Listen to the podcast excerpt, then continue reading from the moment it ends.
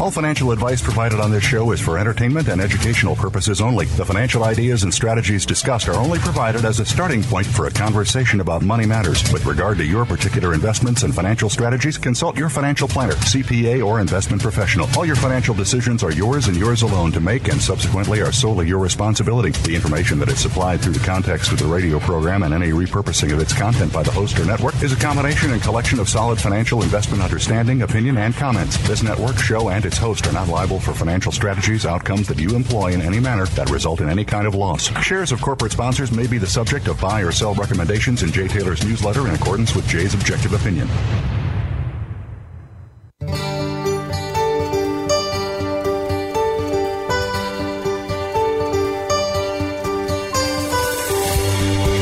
Welcome to Turning Hard Times into Good Times with your host, Jay Taylor.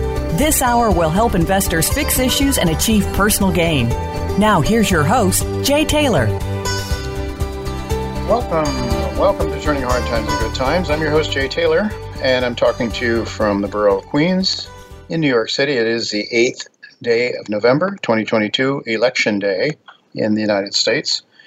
Um, I do want to thank each of you for listening to the show, making it one of the more popular shows in the Voice America Business Channel. So I'd like to invite you to continue sending along whatever comments you have about this show to questions for Taylor at gmail.com. Questions, the number four Taylor at gmail.com. And as always, we like to thank our sponsors for making this show economically viable. Our sponsors for this week Irving Resources, Novo Resources, Gold Bull Resources, El Oro Resources, Rena Gold Mining, and Timberline Resources. Today, gold and silver are having one of the best days in many months. Gold has been up over $40 earlier in the day, and silver had been nearly almost 4% higher at one point in time. Both have come off a little bit now. I'm not sure what might be triggering uh, this dramatic rise in the precious metals, but there was an article that I read on Bill Murphy's Le Metropole Cafe this morning that may have something to do with it. The article was written by Carlisle Kane of the Equedia, letter on November 6th, and it suggests some of the views of people like Jim Rickards and Alasdair Macleod, who are frequently on this show, um, regarding the demise of the US dollars may actually be starting to unfold. And I'm not sure that that's true, but there seems to be uh, a hint of that in this article. And here are uh, here is how the article starts out. The first uh, the first few lines of it. Last month, China made the world's first cross border transaction in digital currency. But it wasn't just some sort of crypto Bitcoin retail transaction, it was part of the digital yuan test, simulating direct transactions between China and its partner without dollar denominated correspondent banking. In fact, after China's successful test, Russia announced it would begin test using the digital ruble and yuan to settle transactions with China. Is this the beginning of a new commodity backed reserve currency that the largest non Western countries have already pledged to launch this year? I'll tell you in just a moment. He says, he goes on and, and uh, with some other ideas in the meantime, but he says, let's look at how the first, uh, let's look at how far the digital yuan has come and how China plans to use it against the dollar.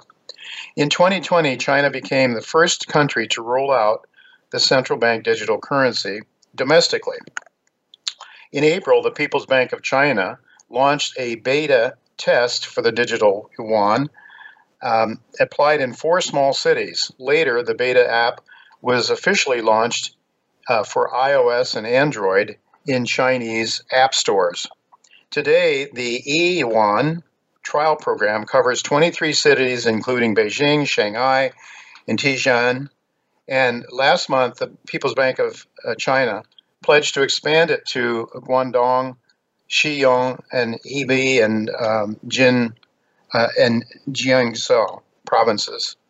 These aren't just small random cities. They are four whole provinces that make up 350 million people, one fourth of the Chinese population. After extensive testing, the People's Bank of China also released the full fledged digital yuan app, letting millions of residents sign up for the digital wallets through multiple state owned or controlled commercial banks. But by far the most important push comes from the not so private private sector. Shortly after the new after the news broke, Tencent owned WeChat, China's biggest messaging and payment platform, announced it was rolling out the digital yuan as a payment option. WeChat has a mind boggling 1.2 billion users, of which 750 million are active daily, which means coming on WeChat will expose China's uh, digital currency to half of its population and bring it closer to mainstream adoption. So it's obvious, the article went on to say, it's obvious that Tencent didn't adopt the yuan voluntarily because it directly competes with uh, Alibaba owned Alipay and Tencent's WeChat Pay, which control 94% of mobile payments in China. It can be easily assumed that the Chinese Communist Party forced it to, which, if anything, signals that China is rushing to roll it out nationwide. If you think that's far fetched, remember that Alibaba's founder, Jack Ma, disappeared for three months after he pledged to revolutionize China's financial system. But the digital yuan's utility goes way beyond its domestic use. Um, as Xi Jinping has suggested, um, never let a crisis go to waste. He has been long plotting ways to overthrow, that is, to throw over the petrodollar. Uh, the, that is the U.S. dollar, the uh, world's main main uh, currency, reserve currency. And the Russia Ukraine war offered him a once in a lifetime chance to de dollarize its key trading partner and Europe's fourth largest economy. After the West isolated Russia, China came to its, to its rescue by buying up its embargoed energy. In the first eight months of 2022, Russia and China traded 117 billion worth of goods, which is 30% more than a year earlier. But China's seemingly altruistic gesture was more of a Trojan horse for the yuan than genuine political support. For one, China's been buying Russian energy at heavily discounted prices because Russia didn't have much of a choice.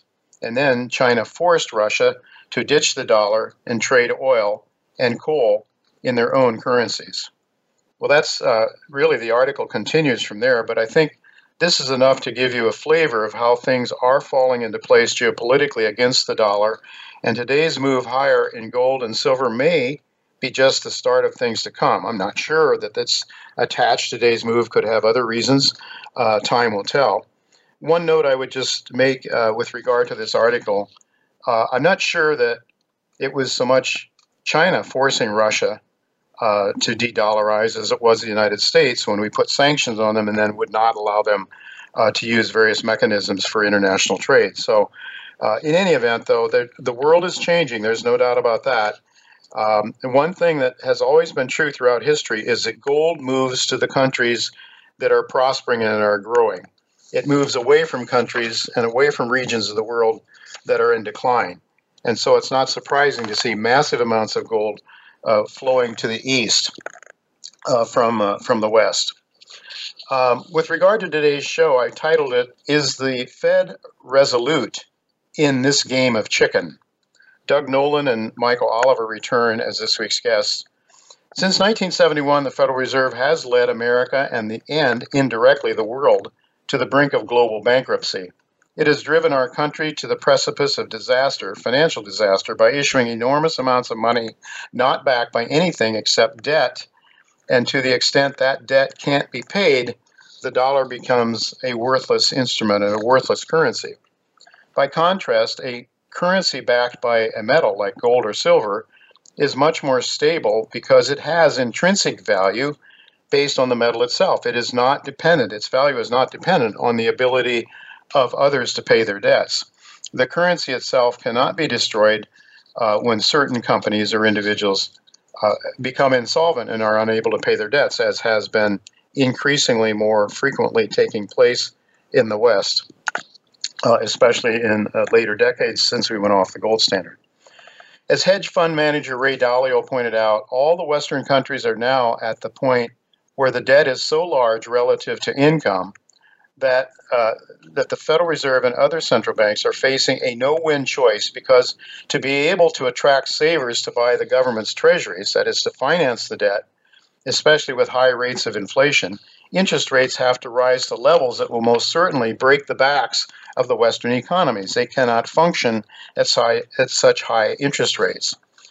Of course, the alternative is to keep printing money, much as, the, as occurred in the Mississippi bubble, um, to keep printing money, to keep asset values like stocks and real estate and treasury bonds elevated. But in the process, then, the currency itself is destroyed. Now, that is the path that seems to be uh, the path that Japan is taking right now. So far, the Fed and the European central banks have opt- not opted to print endless amounts of money in what might be considered a game of chicken, because at some point in time, if Chairman Powell at the Fed continues to hold on to the current policy, uh, we most certainly will be headed into a recession, perhaps a very deep one. Then what? Then what? What will the Fed and the European banks have to resolve to continue with a tight monetary policy when housing prices collapse, massive numbers of people become unemployed? What will they do then? Will they chicken out? That's the big question, and that's a, a question that we will be asking Doug Nolan in the second half of today's show, uh, see what his thoughts are. And uh, I think I have an idea where what Michael Oliver thinks about that, but uh, he's going to be with me right after our commercial break. Uh, we'll ask him, and uh, I'm sure he'll have something to say about today's uh, very, very strong precious metals market. we are going to go to a break now, but don't go away because we will be right back with Michael Oliver. Don't go away.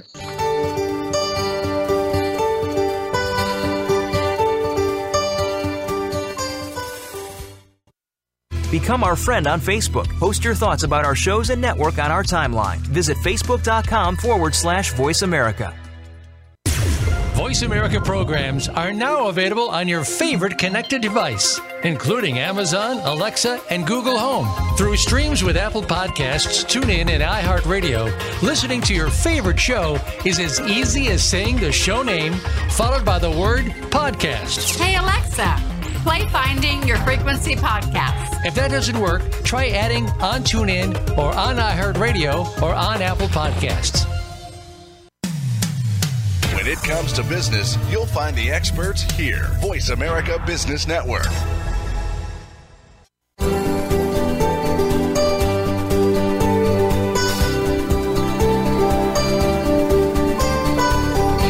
Listening to Turning Hard Times into Good Times with your host, Jay Taylor. If you have a question or comment about today's show, Jay would love to hear from you at 1 866 472 5790. That's 1 866 472 5790. You can also send an email to questionsfortaylor at gmail.com.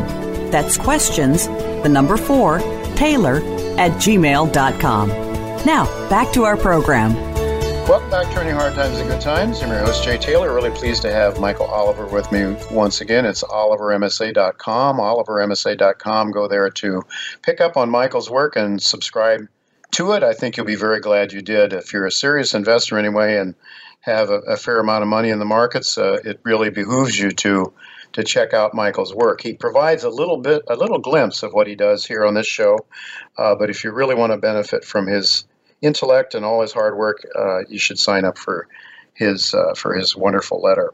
Thanks, Michael. Thanks for joining me again. Hi, Jay. You know, uh, you often provide a picture of a beach ball exploding out of the water. Uh, you talk about markets that are suppressed for long periods of time. And today, when I looked at my Kitco screen and saw the explosive move, gold up almost 40 bucks, I said, wow, that looks like a beach ball mm-hmm. submerging, that had been submerged under the water. I know, I know. I think that a $40 move, given gold's suppressed state, is not anything to get extremely excited about, except those of us who have been long gold have been long suffering. So it is it is energizing to say the least. But what are your thoughts on gold and, of course, silver as well, which took an even larger, almost 4% up at one point today, I think. Uh, what are your thoughts on the precious metals now? Um, I think that the gold and silver seeing their lows. Okay, that's step one. We had enough metrics to cross, again, not looking at price, but looking at momentum mm-hmm. uh, and, and, the structural action of momentum. Uh, even back in September, that, that argued, especially that silver had seen its lows. Mm-hmm. Um, and the ratio between gold and silver has shifted, favoring silver. That it that occurred back in September. by our metrics. And usually, when that shift occurs, where silver shifts from an underperformer to an outperformer, and we have ways to measure that, not just looking at the spread chart, uh, that usually coincides with or leads a net trend upturn in the two metals, with mm-hmm. silver leading. Uh, similarly, on the downside, if silver shifts to an underperformed status versus gold, uh, generally they'll both sort of come under pressure. Mm-hmm. And well, that process has been underway downside since uh, early 2021 in silver versus gold. But in September this year, it flipped back up. So I think we're in a fresh upturn. Uh, right now, everybody, if you stand back and look at price charts, which most people do, yeah. Uh, they see silver in a block of ink it had been roughly oh, 21 and a half lows to $30 highs, a couple of them up there, 30. Mm-hmm. Um, right now we're 21 and a half, so we're trying to punch back up into that range, the price range. And that you know, is probably significant if you do. Uh, today's traded up there, but you know, another 50 cents in silver and it's back up in inside the old back at home again. Okay, mm-hmm. meaning it's leaving behind what the, the, the residue that it left down there. Okay, uh, but otherwise, when you look at the price chart and you say, well, where, where's the explosion point? Where's mm-hmm. the point where I know silver's just going to leave the earth and go to 50 bucks and 100 bucks, 200, whatever? Um, and you see these two highs up there around 30. So, I mean, that's mm-hmm. pretty far up there. Mm-hmm. So you, you have to wait a long time, maybe, or not, not a long time, maybe, but uh, it, a lot of prices gained between now and then before you finally say, oh, okay, now I'm, I better be fully back in. Uh-huh. We've got some numbers uh, that we specify to our subscribers. We will shortly that are based on long-term momentum uh, of silver um, that shows a level roughly in the middle of that ink, which mm-hmm. doesn't look relevant on a price chart. But if you get up in there, and we've got a very specific level, uh, if you get up above that certain level, it says you're gone. Mm-hmm. And in other words, you're not going to have to wait to get to 30 before you realize it's it's going to break out. Uh, mm-hmm. Uh, and it, it's it's not we're not there yet, but it wouldn't take a lot, and I suspect we're going to see it. Um, what I like especially is that the stock market, uh, when you look at all the assets, the major portfolio assets, the 60-40 stocks, bonds, you know, that kind of thing, they're all down big double digits. Mm-hmm. And yeah, you get rallies here and there, but they're, they're basically, it's been a very bad year for portfolios real estate, muni bonds, high yield corporate debt, S&P, Nasdaq 100 especially, and T-bonds. All been clobbered. Yeah. No safe place to hide. Well, right now gold, you know, gold's down on the year. Down 5.9%. okay. Uh, any anybody who is a long gold only coming into the year, down 5.9%. Everybody else is down 20, 30%. Uh, why is that? you know, why people should be asking that question. Why is it that if the Fed is out there to pounce on inflation, mm-hmm. which they poorly define only as commodity-based inflation, right? Which is ridiculous because uh, they printed 12 years of stock price inflation. But okay, um, how come it is then that the Bloomberg Commodity Index is up about 17 percent on the year, and gold's only down five some odd percent? Mm-hmm. If their target is that that stuff, you know, obviously what they're doing isn't working. Well, actually, it is because what they're doing is they are breaking the inflation bubble. The right, the inflation bubble. Stock market right. bubble. Yeah. Right.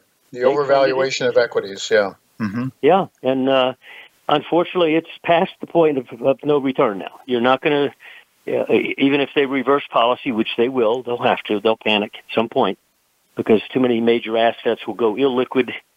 They've already, uh, Yellen's already said she's very concerned that the U.S. Treasury bond market is becoming illiquid.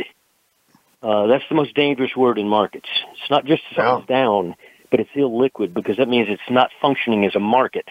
Mm-hmm. Um, and it's still, you know, every time they try to rally the bonds, they just don't rally. Uh, yeah. And it's, it, it's spooky for them. Yeah, well, why would the Treasury market be a liquid, well functioning market when you're holding rates still way below the inflation rate? So it's not surprising, really. Um, yeah, you know, the, the, and, and the inflation rate is probably higher than what the government numbers give us. But I have to ask you, Michael, because you know you mentioned the commodity, um, the Bloomberg Commodity Index is up 17 percent. I suppose a big part of that is oil. Is petrol is yeah, probably it's, oil it's and gas. big part, yeah. Um, and um, they're doing what we basically thought they would do, um, which is to say, hang in pretty high. It's a trading range, it's violent, but the problem is for the world economy, it's not whether they explode from here, it's whether they just don't go down because mm-hmm. you're already at very high levels. Uh, the, mm-hmm. the kind of levels that, you know, choke, choke things. And so mm-hmm. it's not an issue of, uh, you know, whether oil goes to 130 again or 150. It's a matter of just, it doesn't hang around 80, 90, 100. Mm-hmm. That in itself is choking. Uh, natural gas has had a sharp pullback, but uh, it looks like it's stabilized. Mm-hmm. And um, but it's still where is it? It says trading six fifty to seven dollars. A few years ago, it's trading two, three, four. You know, so it's it's it's much higher, and therefore it's choking, um, mm-hmm. regardless of whether it explodes from here. Also, I'd be focused on the food commodities uh, mm-hmm. as, a, as a next place to be mm-hmm. um, in the commodity sector. Mm-hmm. But I re- remind your listeners that in the late 70s, I think this would be true this time, uh, gold and silver handily beat the commodity complex. Mm-hmm. So commodities have had a big year and a half, two years of upside here. Uh, in fact, they turned up in late 2020, way before Putin ever uh, moved on Ukraine. Right. Um, but and gold didn't. But gold already had a run from uh, a thousand and fifty bucks in early 2016, late 2015, up to 2070. So it already yeah. doubled. But commodities were still in the hole. So mm-hmm. uh, it has its own life, and I think it's coming back to life again. Mm-hmm. What do you think the upside might be um, within the next year or two for gold? Do you have any oh, any ideas or off off the page? I have no. The... I mean, I can I can just tell you. I've said this before. Uh, there's three prior bull markets since, since the early 70s, so the last 50 mm-hmm. years in gold. There's mm-hmm. been seven to eight fold advances in gold, mm-hmm. measuring from the bear low that preceded the bull market high. Uh, three three moves that have been seven to eight fold gains in gold. Well, mm-hmm. if we measure from a 1,050 low in 2015, the bear market low, well, you do the math. $8,000? Yeah. You know, mm-hmm. and if it did that, is it out extraordinary? No. All it's doing is what it's done three times before. Right. And uh, interesting. We're in a far different world than we were then. So it wouldn't mm-hmm. shock me that it goes way beyond something like that. Well, uh, you know, Ray Dalio and others are, are concerned that maybe they've pushed this fiat currency as far as they can push it. And if Janet Yellen is worried, really worried about uh, a lack of liquidity in the in the most liquid market, arguably it had been the U.S. Treasury market, the most liquid, mm-hmm. most deepest market in the world. Uh, and maybe Dalio is right. Maybe we're running to the end. You know, there are limits to everything, mm-hmm. as in physics, mm-hmm. in economics as well. And maybe we're getting to that point. Uh, in in fact, uh, we are just talking a little earlier. I was just mentioning uh, that they're uh, that the Russians and the Chinese are working on a digital currency get rid of the dollar, and they're trading with yep. between the two countries now. Uh, so you know they and they've been importing tons and tons of gold. The gold has been moving from the east to the west. But Michael, I want to ask you that our show today is sort of like um, you know in this game of chicken that Powell is playing. How much further do you think he'll push it? Or do you think that uh, maybe this thing that Yellen is talking about, the need to raise rates to keep the U.S. dollar and the Treasury markets viable, is maybe part of the reason he's pushing it further than a lot of people thought he would. Well, it, Nouriel Roubini, uh, who's a fairly mm-hmm. well-known economist, and I don't always yep. agree with him, but he, he was on Bloomberg like a week and a half ago, and mm-hmm. he's basically he espoused the same thing we've said, and that is that this is not just another 2007 2009 bear market. This is a mm-hmm. disaster mm-hmm. because of what has preceded it, the errors mm-hmm. that were compounded. Um, and he added something else that we don't try to get into, but we've mentioned, and that is the political divide. And uh, mm-hmm. I won't get on either side here, okay? Mm-hmm. Frankly, I'm a libertarian, so I couldn't care less of either side. Right. Um, the divide is never. Have we seen a divide like this before? There's not going to be agreement. There's no way this there could be an outcome that is calming, and maybe not even an outcome that's peaceful. And Roubini hit on that. He said that you'll notice in the world today, even in major countries, the political divide is getting radical. Mm-hmm. It's no longer moderates are in play. It's always like extreme, like what just happened in Brazil. Right. You had a, a Trump-like president get kicked out by a guy who's a communist. Okay, so mm-hmm. there wasn't a middle ground there. It was mm-hmm. either or, uh, and and that's uh, I think what we're seeing here is a divide that will not reconcile itself, and yeah, that's it's hard a variable that's not that's not booked into the market. Yeah, that's very hard to factor that in, and um, I don't know how you, how you do that. Um, yeah, I guess you just have to be prepared as best you can be. I would certainly think you want to keep out of debt. That's something people should have been trying to do for a long time. But you know, Michael, the middle class is having to go back on their credit cards now because they can't make ends meet.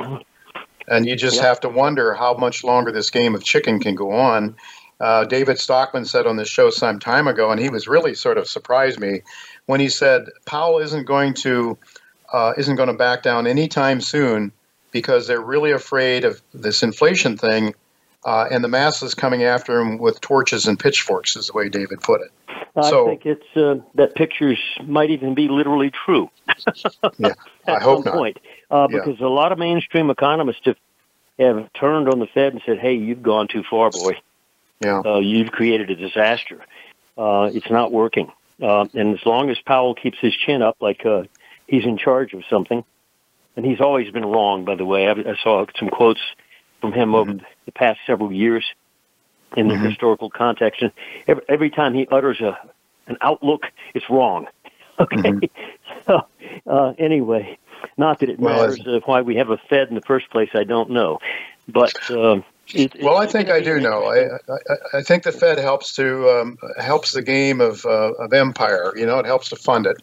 But yeah. anyway, uh, yeah, no. Michael, just uh, with just two minutes left, I want a couple more things I want to ask you about. I suppose fertilizer might go along with food, fertilizer stocks, mm-hmm. possibly. Yeah, yeah. Uh, I know. I know you track some. Got, well, we, we suggested buying those back in late 2020, so yes. they've gone up meteoric. So it's not I'll have to caution people if you chase mm-hmm. oil, energy, um, and especially fertilizer stocks, uh, mm-hmm. uh, which have had ballistic moves since we yeah. put out our buy signal, you're coming in awfully late. And so mm-hmm. the risk reward is really changed, mm-hmm. where, yeah, it, they may go higher, especially as the crisis worsens, but you're not entering at an optimal place. Mm-hmm. Now, I, I think that may be the opposite now in the case of silver and gold. They've had a good pullback. They've wasted two years. They're not hot, uh, upside hot, uh, mm-hmm. and therefore I think you buy the basement here.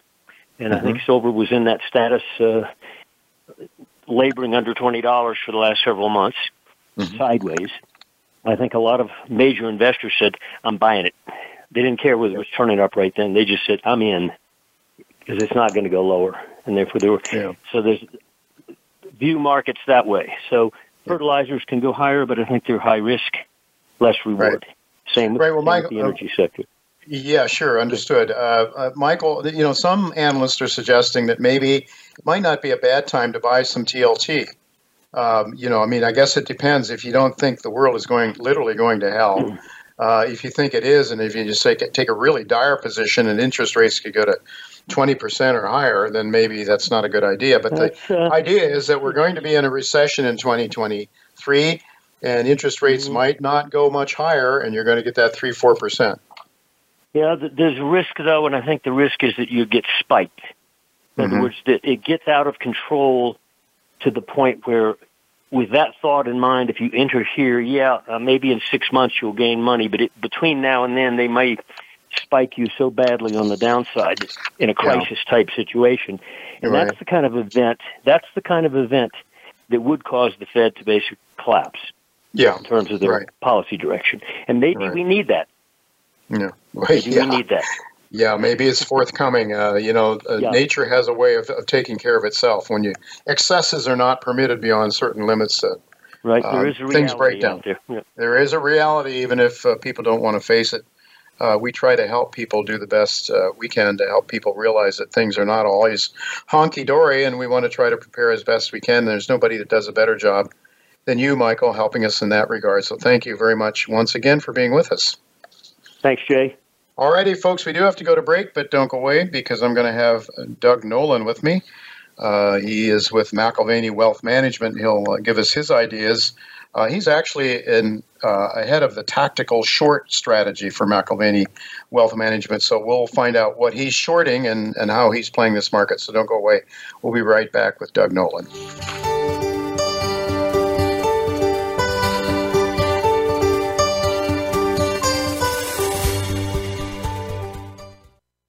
Follow us on Twitter at VoiceAmericaTRN. Get the lowdown on guests, new shows, and your favorites. That's VoiceAmericaTRN.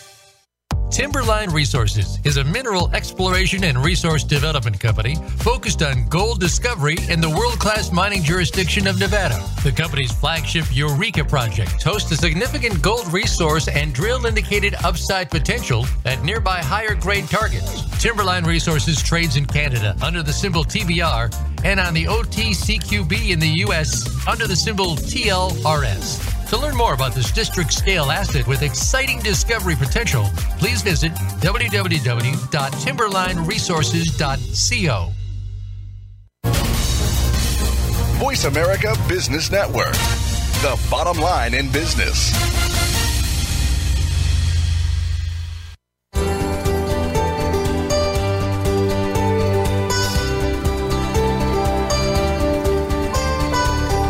You're listening to Turning Hard Times into Good Times with your host, Jay Taylor. If you have a question or comment about today's show, Jay would love to hear from you at 1 866 472 5790. That's 1 866 472 5790. You can also send an email to questionsfortaylor at gmail.com. That's questions, the number 4, Taylor at gmail.com. Now, back to our program. Welcome back to Turning Hard Times to Good Times. I'm your host, Jay Taylor, and I'm really pleased to have Doug Nolan with me once again.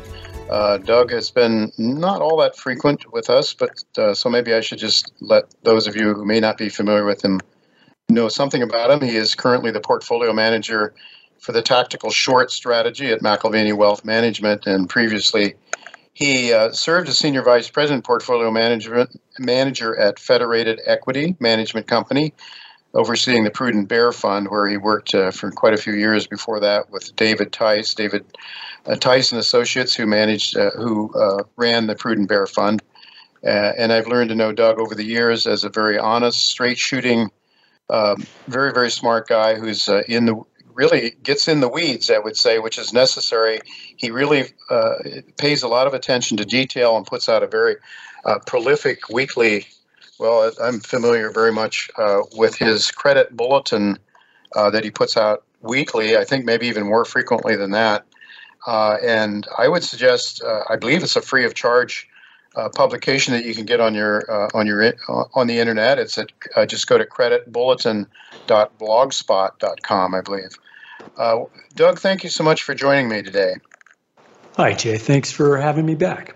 It's really good to have you. And I wonder that credit bulletin.blogspot.com, uh, where you, you, you write so frequently. I, I, I'm used to looking at it occasionally on weekends, but it looks like you do more than that. Like you're within the week, you write some things too. Is that right? Almost daily. Well, you know what I try to do, Jay, is during the week, uh, I have a day job, demanding day job. I just uh, try to have important links for people that they can come mm-hmm. and and see important important news stories. Uh, and I do that at uh, Credit Bubble uh, Bulletin blogspot.blogspot.com and also at the MWM uh, uh, dot com, our uh, Wealth website. Yeah. But mainly, I post on uh, really late late Friday nights into early Saturday morning is when I post my weekly piece.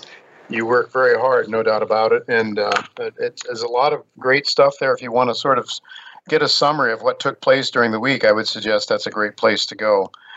Um, you know, Doug, I'd like to start out by asking you this is a question that Adam Taggart frequently asks his guests uh, when he starts interviews with them. I, I, I've really come to enjoy Adam Taggart's Wealthion. Uh, he has a lot of really great guests on there. And and he always asks him, "What's your assessment of today's economy and financial markets?" So, sort of a big, uh, you know, thirty thousand foot up question. Uh, what what are just sort of an overview of what how you see uh, the, the markets uh, these days and, and the economy? Sure, Jay. Um, Yeah, my assessment here, the economy and markets, and let's start big picture, as you were saying, mm-hmm. uh, top down macro. Mm-hmm. So I started my blog. Uh, it's been some 24 years ago. The years fly by. yeah, they sure do. and I titled it the Credit Bubble Bulletin because I was convinced back then that uh, there were momentous changes in finance and policymaking that were fueling dangerous bubbles. And you know, early on, I guess I was naive. I, I thought the Fed, once they came to understand the nature of unfettered non-bank credit and leverage, this new financial structure, uh, and I referred to it as Wall Street finance. You know, our central bank would uh, they would move to rein things in. It was highly unstable finance. Well, I was dead wrong on this. Uh, you know, it's been a couple of decades now, in the Fed and global central bank community, you know, they've gone to you know, previously unimaginable extremes to support and backstop and bail out this new financial structure. If you think about it, you know, zero rates for years and tens of trillions of QE, you know, all the money printing. And they repeatedly bailed out the markets, re-energized bubbles. So my big picture is, you know, the result has been the greatest bubble in human history. I know it sounds hyperbole, mm-hmm. but you know, I've I've done my best over the years to study history. There's been nothing comparable. This bubble went to the heart of money and credit, central bank credit, government debt. It went global. There's no new bigger bubble coming. Uh, years of excess bubble, um, bubble excess. You know, it deeply distorted structure, and that's the financial structure, the market structure and has left us with this deeply maladjusted economic structure. So, my assessment, unfortunately, is quite negative, and I often say I, I, hope I'm I'm dead wrong on this. But as an analyst of, of credit and bubbles, I'm certain of one thing: uh, they inevitably burst. Uh, the bigger they are, uh, the more destabilizing their collapse is, and that's for the markets, for the economy, for societies. Uh, and while you know we're early in the busting process, the bursting process here in the U.S., and uh, actually things are much further along in China. And I spend a lot of time following Chinese developments. You know, it's one of history's greatest speculative bubbles, and it's it's just collapsing. And the world's never experienced anything like China's apartment bubble. Mm-hmm. And now, you know, we see the real estate developers, and these are these are huge companies with with trillions of liabilities, and they're collapsing. So this is going to have, you know, major financial, economic, and I fear geopolitical ramifications. As far as the U.S. economy, so far, um, it's been generally resilient. Uh, you know, markets have suffered this year, bonds and stocks. Uh, but and this doesn't get enough attention, Jay. System credit growth has remained strong, and this is really important mm-hmm. um, because this strong credit growth has supported economic activity, but it's also been inflationary, and and there are cracks developing, but so far the credit bubble here in the U.S. is ongoing, and I believe you know the record bank lending it. Uh, I don't think it's sustainable. And so I'm quite negative on U.S. market and economic prospects, unfortunately.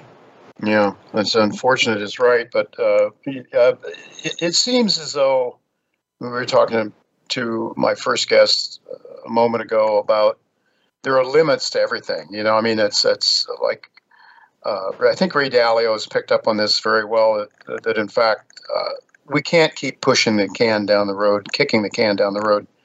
Um, that he his sense is that we've gotten to the point where uh, we just can't, you know, the system itself can't withstand uh, more and more of this. Are you you see it that way that we might have some sort of a major reset? Yes, I do. And I, I mentioned that this bubble, it went global. It went to the heart of money and credit. Um, we've had these bubbles over the years. You can go back, you know, you can go way back, or you can just go back to the late 90s tech bubble. When it when it collapsed, then we reignited bubble excess into the mortgage finance bubble, which was a bigger bubble. Mm-hmm. And then when that one uh, burst, I started referring to the uh, global government finance bubble. Uh, so we're at the end of the line for places to look for bigger bubbles or new financial instruments. We've gone to the heart of money. We we included China in the world in this bubble, mm-hmm. um, and we're to the point now where you know the money printing is is you know resuscitated bubbles repeatedly. We're to the point now where this money printing has led to and will continue to lead to a very problematic inflationary environment. So, Jay, I I am convinced, and I think it's important analytically, that we've ended the previous cycle. We're now starting a new cycle, which will have you know, very different dynamics. I'm wondering. Um, China reportedly, uh, from sources that I that I trust, have been importing massive amounts of gold. They are supposedly the largest gold producer in the world, at least had been. Uh, Russia, the same thing, has has reportedly built up their gold reserves very dramatically over the years. Uh, and just uh, today, I was just reading um, an article talking about how they have now started digital trading, uh, excluding the U.S. dollar, that is China and Russia together. Um, do you, do you make anything of that? Do you see that as, as, as part of a, you know, I mean, I, I think uh, Xi Jinping has, has made no secret of the desire to, uh, you know, to, to, to uh, to lessen the role of the United States dollar in global trade. Um, do you do you see that as something on the horizon, a, a, a new currency regime of some kind? Uh, yes, um, it's the old uh, the enemy of my enemy is my friend, um, and that friendship with our partners without limits between Putin and Xi. Mm-hmm. Uh, I think that the goal there, the the reason these two are coming together is to uh, develop a new global system outside of, of U.S. dominance. I think that's clear. They've articulated it. I think some people have been dismissive of it. I think they're less dismissive now. Uh, it's th- that that will be an unfolding story over the coming years and decades. Is is this bipolar world for finance, for trade, uh, unfortunately, also probably for you know uh, hostility and, and conflict. Uh, but uh, I, I, think definitely uh, there, there's another system being developed. Are you surprised by Jay Powell's resolute, uh, his determination to really uh, hold, you know, hold tight on, hold the monetary, hold the monetary system tight, to hold his tight policy? I mean, I think a lot of people figured as soon as things would, the equity market would start to decline, we'd have a new QE. Uh, are you surprised by his sort of resolute standing on this issue? Um, no, not really. Uh, I actually, I, I, think Powell, when he came in and became chairman, that you know he wanted to change the direction somewhat of the Fed and and, and quit you know bolstering the market so much etc. He he understood that uh, that was unhealthy. It led to instability. Um, he he let me down. Uh, he let everyone down uh, because he bowed to you know pressure from the markets relatively quickly. He started QE again in uh, the summer of 2019, which was a big mistake. And I think this five trillion of pandemic QE was uh, it's indefensible. It was a terrible mistake. Mm-hmm. But I believe he recognizes how dangerous inflation can be, and uh, they have the fear of God in them right now. Mm-hmm. Um, does that mean you know I've I've said as much, I've written as much. I expect more QE from the Fed. Um, I, I, absolutely when when the markets get in serious trouble, de-risking, deleveraging, they are they are the only buyer of resort, last resort with the liquidity necessary to keep the system from collapsing but he he also knows that he's got he's got to be serious about this. He's got to make the markets know he's serious. Uh, coming out of the July uh, FOMC meeting, his press conference was viewed as leaning dovish, and that stoked a market rally, and that rally led to a loosening of market conditions, financial mm-hmm. conditions. That works against what the Fed is trying to do. So mm-hmm. I think right now he has resolve. He knows the danger of inflation. He knows that he can't think Wall Street, or he, he can't allow the markets to think that he's going to bow to, to instability quickly. Uh, so, uh, you know, he, he's doing what he needs to do so far, and we'll see how long he can, you know, he can maintain that resolve. Yeah. Um, He, he uh, yeah, I mean, it just you, you have to think that if something breaks very seriously, but um, it seems as though from his statements that he sort of believes that uh, being too loose, uh, you know, loosening up and doing, you know, stopping Q uh, tightening uh, too soon uh, could be a bigger problem than tightening too long. I think he more or less said something like that to that effect because he seems to think we've got the tools, we can jack it up again when the time comes. But um, do, you, do you think that he's his, you know, he doesn't want to crash the economy, but if he does crash the economy, he figures he can always get it, get it uh, revved up again. Is that is that the way you read him? Yes, and that's right, Jay. And he made this important point. He, actually made it twice, and, and I thought it was is very interesting. Uh, you know, he he sees more risk in over tightening, uh, in, in, not over tightening, and in uh, not tightening enough. So he his view was, and he articulated it: if they tighten too much, they have the tools, they can back off, and they can support the economy and the markets if they don't tighten enough or reverse tightening early, they risk this very problematic inflation that's you know gets to the point where it's very difficult to control. And you know, if I read Powell correctly, he he understands this risk. Uh, and I mentioned the risk of the markets responding to any dovish dovishness from him uh-huh. or or uh, Fed officials. So I think he's got a pretty good understanding right now of what he needs to do. Um, I think, though, that he the, the Fed might be lulled into a little bit of complacency here, that the markets have come down significantly, but it hasn't led to systemic issues. And and I think part of this, and I've I've touched on this, part of this is that we still have, you know, you know, basically outside of 2020, we have record credit growth through the first half of the year. Uh. You have very strong bank lending, very strong private credit. So that has supported the economy, uh, you know, supported liquidity, supported job creation, investment. Uh, so market weakness hasn't had the impact it would have had uh, previously be, because of because of uh, the aggressive banks and private credit. I think this is temporary. I don't see the bankers uh, being able to maintain this this uh, level of lending going forward. Well, you have to wonder to what extent the 7% mortgage isn't going to start weighing on the housing market, which is such an important part of our economy, you have to wonder, you know, unemployment lags quite a while uh, after tightening takes place.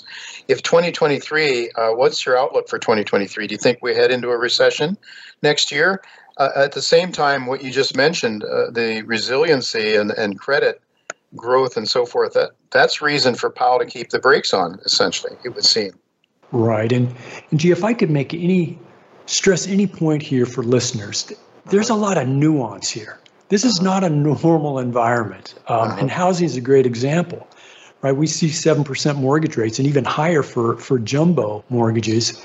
Mm-hmm. Um, but at the same time, we have very minimal inventory out there. This mm-hmm. isn't like previous cycles. Um, so housing prices haven't really started to come down yet, even though mortgage prices have spiked and a lot of people are priced out of the market. Mm-hmm. Um, we've started to see inventory build a little bit, but I think it's just going to take time. Um, and I, when it comes to housing, I ponder about you know how much speculative excess we have out there. How many yeah. homes were purchased for Airbnb, 2nd mm-hmm. vacation homes, mm-hmm. adjustable rate mortgages, low down payments. I think there's a huge issue unfolding in housing. I think the downturn has begun, but it's just going to take longer than normal, longer than we would expect because of this, you know, inventory issue. Mm-hmm. Uh, we've also had huge institutional buying of homes. That's a big unknown. Do those institutions become sellers, or do, you know, how much longer do they continue to buy? Uh, so I, as far as 2023, I I think the economy does succumb to recession. I think housing uh, is, becomes a, a, a, real concern and a concern for you know sellers, buyers, investors, bankers, and the Fed. Uh, the economy weakens, but the economy, like housing, has nuance also, and it's just going to take longer than we would normally expect. Again, financial conditions, my focus. Mm-hmm. Financial conditions have tightened in the markets, but they remain really loose in private credit in bank lending, etc. So this is not not a normal cycle to to try to analyze. Well, then one wonders how effective the Fed will be in uh, taming inflation then. And, and of course, also given the fact that so much of inflation has been caused uh, by supply side considerations, uh, geopolitically related, a lot of them. And, uh, you know, policies by our administration uh, with respect to its hostility towards hydrocarbons and so forth. Um, do, you, do you think that in 2023 we'll see some uh, some progress in taming inflation? Well, my own view is that the Fed thought what they would end up doing is just, uh, you know, raising rates, the markets would tighten, and that would start the, you know, uh, weakening demand, weakening the economy, weakening price pressures, and and they could get through this without, you know, a, a real tough tightening cycle. Uh, they now realize that's not the case. Part of it is because credit growth has continued to to run strong. Uh, a lot of it is the inflation issues are structural, uh, supply issues, and I think they recognize a lot of these issues are not going away any anytime soon. Globally, uh, climate change, a, a lot of factors out there are are pressuring prices higher for this new cycle that that we were not issues at all in the previous cycle. So, so it everything points towards the Fed having to hike higher than they would have expected, uh, which increases the risk of a market accident. You know that mm-hmm, tightening sure. until things break, mm-hmm. uh, and it's it's really uh, it's really a problematic scenario that's unfolding. I think. Well, you're you manage uh, on the short side of the market, I, I guess, and wh- how are you handling this? yes, I uh, tactical short. What we're trying to do is just be a market hedging vehicle. It's separately managed accounts at McAlvany Wealth Management. Uh, we're trying to have uh, you know manage risk very carefully. So we're short the market, but we're we're we're doing it cautiously. I'm not short individual stocks today. I'm, I'm short the S&P 500 for for a few reasons.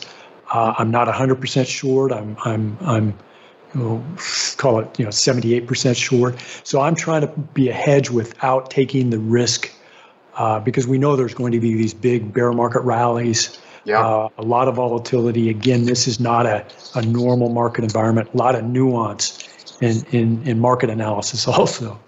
Yeah, for sure. I mean, there's a lot of funds that have to that have not uh, been fully invested that need to be pretty much fully invested by the end of the year, and I think there's there could be some things that could cause the market uh, to show some the equity market show some strength. But I have to ask you, with just uh, my engineer says just two minutes, what do you make of the move in gold and silver today? Is it anything anything other than just a, an anomaly?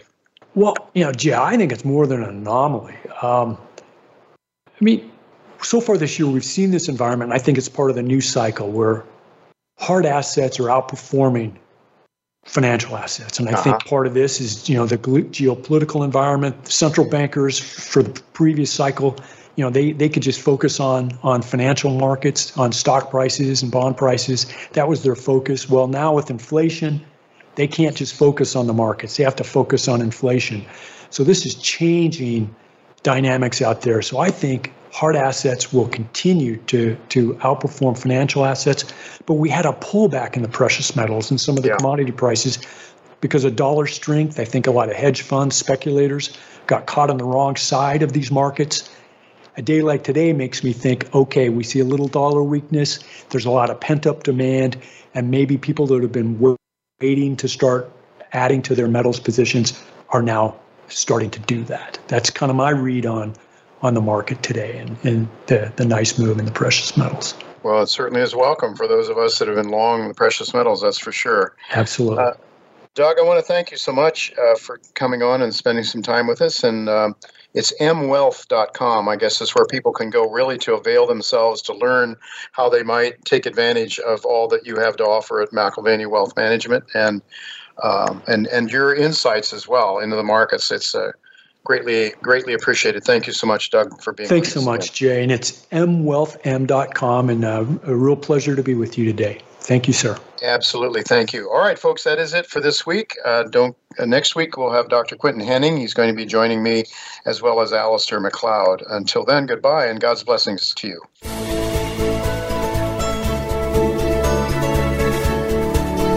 Thank you again for listening to Turning Hard Times into Good Times with Jay Taylor. Please join us again next Tuesday at noon Pacific Time, 3 p.m. Eastern Time on the Voice America Business Channel.